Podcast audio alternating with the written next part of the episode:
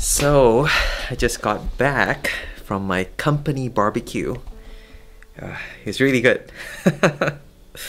ate so much, ate a lot of cookies. The cookies were really, really good. I ate like four, five, these huge cookies, like the ones you get in Subway, Chewy Center. Oh, they were amazing. Uh, and and I was actually eating one of them as I was watching watching Ted Lasso. Oh, it's such a good film. I love I love this show. So positive and so encouraging. Uh, and yep, uh, going to go to bed soon, uh, but I'm going to do the daily Bible reading show. So let's do that. Um, looking at Ruth chapter one. Heavenly Father, thank you for uh, the reason why I'm doing this. I'm going down to Milton Keynes. We're going to be sharing the lessons from Ruth chapter 1 together. Help me to apply this to my own life and help me to speak this on Sunday with uh, clarity and with graciousness and with love. I pray this in Jesus' name. Amen. Amen. So this is Ruth chapter 1 and verse 19. So the two women, Ruth, Naomi, the two women, went on until they came to Bethlehem. When they arrived in Bethlehem, uh, the whole town was stirred because of them. So scandalous. Uh, the women exclaimed, Can this be Naomi? You know, they recognize her, but somehow she seems very, very different. So these are probably friends she knew from maybe like school but somehow they sense, you know, she's not the same person that left 10 years ago. Verse 20 Don't call me that. Don't call me Naomi, she told them. Call me Mara. Gives herself a new name. Mara, which means bitter. Call me Mara because the Almighty has made my life very bitter. Ouch. I went away full, but the Lord has brought me back empty. Uh, why call me Naomi? Naomi means sweetheart. And I'm not that person anymore. Uh, the Lord has afflicted me, the Almighty has brought misfortune upon me, brought sadness, you know, brought judgment upon me. Verse 22 So Naomi returned from Moab, accompanied by Ruth the Moabitess, Moabitess, Moabite woman. so she came back with her daughter in law.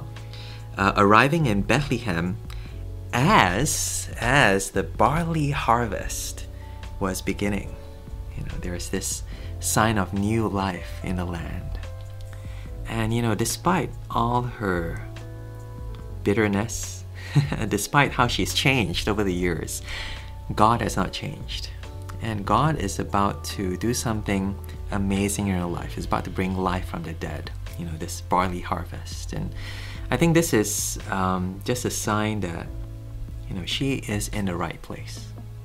Uh, she might not see it. She might be angry about it. You know, God forced her to come back. But she's in the right place with the right people, you know, with her friends, with her people, and also back with God. And ultimately, I think it's that kind of like long term perspective that God's going to show us in this book.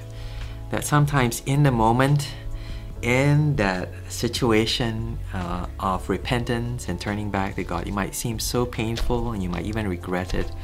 But coming back to God is always, always the right thing. And it's always something that, you know, will, will change you through His love. And God has great things planned for her. Um, what else do we see? Uh, we see the women. The women go, uh, "Is this really her?" You know, and maybe maybe that might be our reaction you know, we see someone walk in on Sunday and we go, wow, you know, how do I deal with that? That person looks like they're carrying the weight of the world on their shoulders. You know, what do I say to them? I might say the wrong thing, I might say this thing, this insensitive thing, and you might, you might.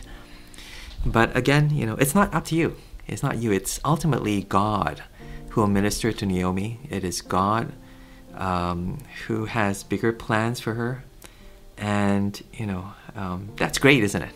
it's not dependent on us. It's not what we can do, what we say. Although, you know, hopefully we're gracious, we're loving as well. But, you know, ultimately God, you know, God is much, much more loving, much, much more wise than any of us are. And, you know, it's, it's just, it's just wait and see, you know, be eager to see how God is going to do something amazing, something gracious to transform her life from that bitterness into peace, into love, into thanksgiving yeah, so um, yeah, um, yeah. So uh, that's it. That's it. I think uh, that's all I'm going to share uh, in terms of my prep work for Ruth chapter one. Tomorrow is Saturday. I'm just going to write out my texts. I'm going to pray about it, and I'm going to prepare to speak it on Sunday. But uh, thank you for joining me. Um, um, yeah, I'll see you on Sunday. Yeah, Heavenly Father, uh, we really want to see you working in our lives, and especially in the lives of those who come to you in brokenness and bitterness. Please, would you pour your spirit and your grace and your love into their lives? And help us to see this as well. We need that encouragement as well. So, um, yeah, I pray this in Jesus' name. Amen. Amen. See you Sunday. Check out Ted Lasso. Ted Lasso, yeah. yeah, and um, yeah, take care and God bless.